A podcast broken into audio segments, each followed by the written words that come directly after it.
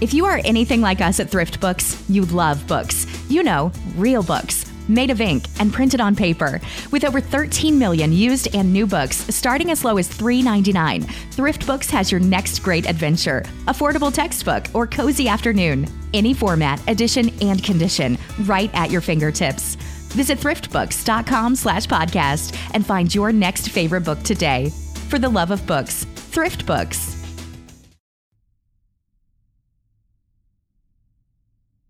लीजिए सुनिए, मुंशी प्रेमचंद के लिखे उपन्यास, कर्मभूमि का चौथा भाग, मेरी यानी समीर गोस्वामी की आवाज़ में। उपन्यास के इस भाग का सिलसिला शुरू करने के पहले हम चर्चा कर लेते हैं खैम्बले के बारे में। कई बार ऐसा होता है कि हमें इंग्लिश में बात करने में झिझक महसूस होती है, चाहे वो ऑफ़िस में हो या किसी जॉब इंटरव्यू के समय। अगर आप चाहते हो कि आप घर बैठे अपनी इंग्लिश फ्लुएंसी सुधार सकें तो आप कैम्बले को सब्सक्राइब कर सकते हैं। कैम्बले इंडिया का इकलौता ऐप है, जहाँ आप one on one video call द्वारा ट्यूटर से इंग्लिश सीख सकते हैं। इनके सभी ट्यूटर नेटिव इंग्लिश स्पीकर हैं, जो यूएसए यूके कनाडा आदि देशों से हैं।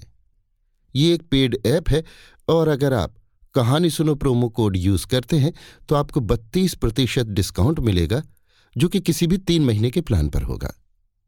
आप कैम्बले ऐप प्ले स्टोर या ऐप स्टोर से डाउनलोड कर सकते हैं, या फिर इनकी वेबसाइट www.cambly.com पर भी साइन अप कर सकते हैं। तो ये तो थी चर्चा कैम्बले के बारे में। आइए सिलसिला शुरू करते हैं मुंशी प्रेमचंद के लिखे उपन्यास कर्मभूमि के अगले भाग का मेरी यानी समीर गोस्वामी की आवाज़ में। अमरकांत मेट्रिकुलेशन की परीक्षा में प्रांत में सर्वप्रथम आया, पर अवस्था अधिक होने के कारण छात्रवृत्ति न पा सका। इससे उसे निराशा की जगह एक तरह का संतोष हुआ, क्योंकि वो अपने मनोविकारों को कोई टिकौना न देना चाहता था। उसने कई बड़ी बड़ी कोठियों में पत्र व्यवहार करने का काम उठा लिया। धनी पिता का पुत्र था, ये काम उसे आसानी से मिल गया। लाला समरकांत की व्यवसाय नीति से प्रायः उनकी बिरादरी वाले जलते थे और पिता पुत्र के इस वैमनस्य का तमाशा देखना चाहते थे। लालाजी पहले तो बहुत बिगड़े, उनका पुत्र उन्हीं के सहवर्गीयों की सेवा करे, ये उन्हें अपमानजनक जान पड़ा। पर अमर ने उन्हें सुझाया कि वो ये काम केवल व्यवसायिक ज्ञानोपार्जन के भाव से कर रहा है। लालाजी ने भी समझा, कुछ न कुछ सीख ही जाएगा। विरोध करना छोड़ दिया। सुखदा इतनी आसानी से मानने वाली न थी। एक दिन दोनों की इसी बात पर झोंक हो गई। सुखदा ने कहा, तुम दस दस, पाँच पाँच रुपए के लिए दूसरों की खुशामद करते फिरते हो। तुम्हें शर्म भी नहीं आती? अमर ने शांतिपूर्वक कहा, काम करके कुछ उपार्जन करना शर्म की बात नहीं। दूसरों का मुँह ताकना शर्म की बात है। तो ये धनियों के जितने लड़के हैं, सभी बेशर्म हैं। हैं ही? इसमें आश्चर्य की कोई बात नहीं। अब तो लालाजी मुझे खुशी से भी रुपए दे तो ना लूँ। जब तक अपनी सामर्थ्य का ज्ञान न था, तब तक कष्ट देता था। जब मालूम हो गया कि मैं अपने खर्च भर को कमा सकता हूँ तो किसी के सामने हाथ क्यों फैलाऊं? सुखदा ने निर्दयता के साथ कहा तो जब तुम अपने पिता से कुछ लेना अपमान की बात समझते हो तो मैं क्यों उनकी आश्रित बनकर रहूँ? इसका आशय तो यही हो सकता है कि मैं भी किसी पाठशाला में नौकरी करूँ या सीने पिरोने का धंधा उठाऊं। अमरकांत ने संकट में पड़कर कहा, तुम्हारे लिए इसकी ज़रूरत नहीं। क्यों? मैं खाती पहनती हूँ, गहने बनवाती हूँ, पुस्तकें लेती हूँ, पत्रिकाएँ मंगवाती हूँ, दूसरों ही की कमाई पर तो। इसका तो ये आशय भी हो सकता है कि मुझे तुम्हारी कमाई पर भी कोई अधिकार नहीं। मुझे खुद परिश्रम करके कमाना चाहिए। अमरकांत को संकट से निकलने की एक युक्ति सूझ गई। अगर दादा या तुम्हारी अम्मा जी तुमसे चिढ़ें और मैं भी ताने दूँ, तब निसंदेह तुम्हें खुद धन कमाने की ज़रूरत पड़ेगी। कोई मुँह से न कहे, पर मन में तो समझ सकता है। अब तक तो मैं समझती थी, तुम पर मेरा अधिकार है। तुमसे जितना चाहूँगी लड़कर ले लूँगी। लेकिन अब मालूम हुआ मेरा कोई अधिकार नहीं। तुम जब चाहो मुझे जवाब दे सकते हो। यही बात है या कुछ और? अमरकांत ने हार कर कहा तो तुम मुझे क्या करने को कहती हो? दादा से हर महीने रुपए के लिए लड़ता रहूँ। सुखदा बोली, हाँ, मैं यही चाहती हूँ। ये दूसरों की चाकरी छोड़ दो और घर का धंधा देखो। जितना समय उधर देते हो, उतना ही समय घर के कामों में दो। मुझे इस लेन देन सूद ब्याज से घृणा है। सुखदा मुस्कुराकर बोली, ये तो तुम्हारा अच्छा तर्क है। मरीज़ को छोड़ दो, वो आप ही आप अच्छा हो जाएगा। इस तरह मरीज़ मर जाएगा अच्छा ना होगा। तुम दुकान पर जितनी देर बैठोगे, कम से कम उतनी देर तो ये घृणित व्यापार ना होने दोगे। ये भी तो संभव है कि तुम्हारा अनुराग देखकर सारा काम तुम्ही को सौंप दे। तब तुम अपने इच्छानुसार इसे चलाना। अगर अभी इतना भार नहीं लेना चाहते तो न लो, लेकिन लाला जी की मनोवृत्ति पर तो कुछ ना कुछ प्रभाव डाल ही सकते हो। वो वही कर रहे हैं जो अपने अपने ढंग से सारा संसार कर रहा है। तुम विरक्त होकर उनके विचार और नीति को नहीं बदल सकते। अगर तुम अपना ही राग अलापोगे तो मैं कहे देती हूँ मैं अपने घर चली जाऊँगी। तुम जिस तरह जीवन व्यतीत करना चाहते हो, वो मेरे मन की बात नहीं। तुम बचपन से ठुकराए गए हो और कष्ट सहने के अभ्यस्त हो। मेरे लिए ये नया अनुभव है। अमरकांत परास्त हो गया। इसके कई दिन बाद उसे कई जवाब सूझे। पर इस वक्त कुछ जवाब न दे सका। नहीं, उसे सुखदा की बातें न्यायसंगत मालूम हुई। अभी तक उसकी स्वतंत्र कल्पना का आधार पिता की कृपणता थी। उसका अंकुर विमाता की निर्ममता ने जमाया था। तर्क या सिद्धांत पर उसका आधार न था। और वो दिन तो अभी दूर, बहुत दूर था, जब उसके चित्त की वृत्ति ही बदल जाए। उसने निश्चय किया, पत्र व्यवहार का काम छोड़ दूँगा। दुकान पर बैठने में भी उसकी आपत्ति उतनी तीव्र न रही। हाँ अपनी शिक्षा का खर्च वो पिता से लेने पर किसी तरह अपने मन को न दबा सका। इसके लिए उसे कोई दूसरा गुप्त मार्ग खोजना ही पड़ेगा। सुखदा से कुछ दिनों के लिए उसकी संधि सी हो गई। इस बीच में एक और घटना हो गई, जिसने उसकी स्वतंत्र कल्पना को भी शिथिल कर दिया। सुखदा इधर साल भर से मैके न गई थी। विधवा माता बार बार बुलाती थी। लाला समरकांत भी चाहते थे कि एक दो महीने के लिए है पर सुखदा जाने का नाम न लेती थी। अमरकांत की ओर से वो निश्चिंत न हो सकती थी। वो ऐसे घोड़े पर सवार थी, जिसे नित्य फेरना लाजिम था। दस पाँच दिन बधा रहा तो फिर पुट्ठे पर हाथ ही न रखने देगा। इसीलिए वो अमरकांत को छोड़कर न जाती थी। अंत में माता ने स्वयं काशी आने का निश्चय किया। उनकी इच्छा अब काशीवास करने की भी हो गई। एक महीने तक अमरकांत उनके स्वागत की तैयारियों में लगा रहा। गंगा तट पर बड़ी मुश्किल से पसंद का घर मिला, जो न बहुत बड़ा था, न बहुत छोटा। इसकी सफ़ाई और सफेदी में कई दिन लगे। गृहस्थी की सैकड़ों ही चीज़ें जमा करनी थी। उसके नाम सास ने एक हज़ार का बीमा भेज दिया था।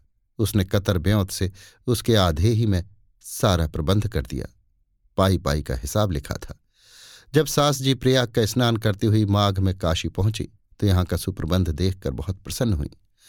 अमरकांत ने बचत के पाँच सौ रुपये उनके सामने रख दिए। रेणुका देवी ने चकित होकर कहा, क्या पाँच सौ ही में सब कुछ हो गया? मुझे तो विश्वास नहीं आता। जी नहीं, पाँच सौ ही खर्च हुए। ये तो तुमने इनाम देने का काम किया है।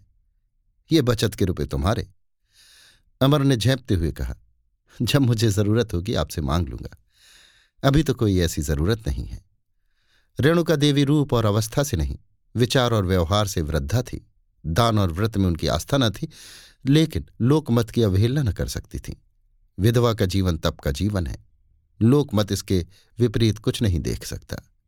रेणुका को विवश होकर धर्म का स्वांग भरना पड़ता था, किंतु जीवन बिना किसी आधार के तो नहीं रह सकता। भोग, विलास, सैर तमाशे से आत्मा उसी भांति संतुष्ट नहीं होती, जैसे कोई चटनी और अचार खाकर अपनी क्षुधा को शांत नहीं कर सकता। जीवन किसी तथ्य पर ही टिक सकता है। रेणुका के जीवन में ये आधार पशु प्रेम था।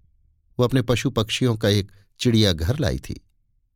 तोता, मैना, बंदर, बिल्ली, गाय, मोर, कुत्ते आदि पाल रखे थे और उन्हीं के सुख दुख में सम्मिलित होकर जीवन में सार्थकता का अनुभव करती थी। हर एक का अलग अलग नाम था, रहने का अलग अलग स्थान था खाने पीने के अलग अलग बर्तन थे। अन्य रईसों की भांति उनका पशु प्रेम नुमाइशी, फैशनेबल या मनोरंजक न था। अपने पशु पक्षियों में उनकी जान बसती थी। वो उनके बच्चों को उसी मातृत्व भरे स्नेह से खिलाती थी। मानो, अपने नाती पोते हों। ये पशु भी उनकी बातें, उनके इशारे कुछ इस तरह समझ जाते थे कि आश्चर्य होता था। दूसरे दिन माँ बेटी में बातें होने लगी। रेणुका ने कहा, तुझे ससुराल इतनी प्यारी हो गई?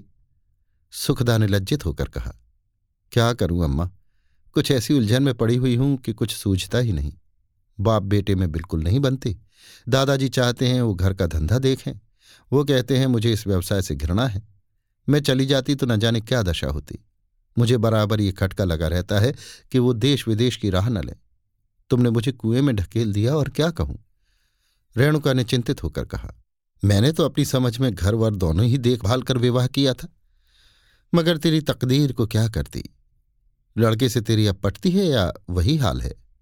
सुखदा फिर लज्जित हो गई। उसके दोनों कपोल लाल हो गए, सिर झुकाकर बोली, उन्हें अपनी किताबों और सभाओं से छुट्टी नहीं मिलती? तेरी जैसी रूपवती एक सीधे सादे छोकरे को भी न संभाल सकी। चाल चलन का कैसा है? सुखदा जानती थी, अमरकांत में इस तरह की कोई दुर्वासना नहीं है। पर इस समय वो इस बात को निश्चयात्मक रूप से कह न सकी। उसके नारित्व पर धब्बा आता था। बोली, मैं किसी के दिल का हाल क्या जानूं, अम्मा? इतने दिन हो गए, एक दिन भी ऐसा ना हुआ होगा कि कोई चीज़ ला कर देते। जैसे चाहूँ रहूँ, उनसे कोई मतलब ही नहीं। रेणुका ने पूछा, तू कभी कुछ पूछती है? कुछ बनाकर खिलाती है? कभी उसके सिर में तेल डालती है? सुखदा ने गर्व से कहा, जब वो मेरी बात नहीं पूछते तो मुझे क्या गरज पड़ी है? वो बोलते हैं तो मैं भी बोल लेती हूँ। मुझसे किसी की गुलामी नहीं होगी। रेणुका ने ताड़ना दी। बेटी, बुरा न मानना। मुझे तो बहुत कुछ तेरा ही दोष दिखता है। तुझे अपने रूप का गर्व है। तू समझती है वो तेरे रूप पर मुग्ध होकर तेरे पैरों पर सिर रगड़ेगा। ऐसे मर्द होते हैं, ये मैं जानती हूँ, पर वो प्रेम टिकाऊ नहीं होता। न जाने तू क्यों उससे तनी रहती है। मुझे तो वो बड़ा गरीब और बहुत ही विचारशील मालूम होता है। सच कहती हूँ, मुझे उस पर दया आती है। बचपन में तो बेचारी की माँ मर गई। विमाता मिली, वो डाइन बाप हो गया शत्रु। घर को अपना घर न समझ सका। जो हृदय चिंता भार से इतना दबा हुआ हो, उसे पहले स्नेह और सेवा से पोला करने के बाद तभी प्रेम का बीज बोया जा सकता है। सुखदा चिढ़कर बोली, वो चाहते हैं मैं उनके साथ तपस्विनी बनकर रहूँ। रूखा सूखा खाऊं, मोटा झोंटा पहनूं और वो घर से अलग होकर मेहनत और मजूरी करें। मुझसे ये ना होगा। चाहे सदैव के लिए उनसे नाता ही टूट जाए। वो अपने मन की करेंगे, मेरे आराम तकलीफ़ की बिल्कुल परवाह न करेंगे तो मैं भी उनका मुँह ना जो होंगी रेणुका ने तिरस्कार भरी चितवनों से देखा और बोली, और अगर आज लाला समरकांत का दीवाला पिट जाए? सुखदा ने इस संभावना की कभी कल्पना ही न की थी। विमूढ़ होकर बोली, दीवाला क्यों पिटने लगा? ऐसा संभव तो है। सुखदा ने माँ की संपत्ति का आश्रय न लिया। वो न कह सकी, तुम्हारे पास जो कुछ है, वो भी तो मेरा ही है। आत्मसम्मान ने उसे ऐसा न कहने दिया। माँ के इस निर्दय प्रश्न पर झुंझलाकर बोली, जब मौत आती है तो आदमी मर जाता है, जानबूझकर आग में नहीं कूदा जाता। बातों बातों में माता को ज्ञात हो गया कि उसकी संपत्ति का वारिस आने वाला है। कन्या के भविष्य के विषय में उसे बड़ी चिंता हो गई थी। इस संवाद ने उस चिंता का शमन कर दिया। उसने आनंद से विवल होकर सुखदा को गले लगा लिया। अभी आप सुन रहे थे मुंशी प्रेमचंद के लिखे उपन्यास, कर्मभूमि के चौथे भाग को मेरी यानी समीर गोस्वामी की आवाज़ में।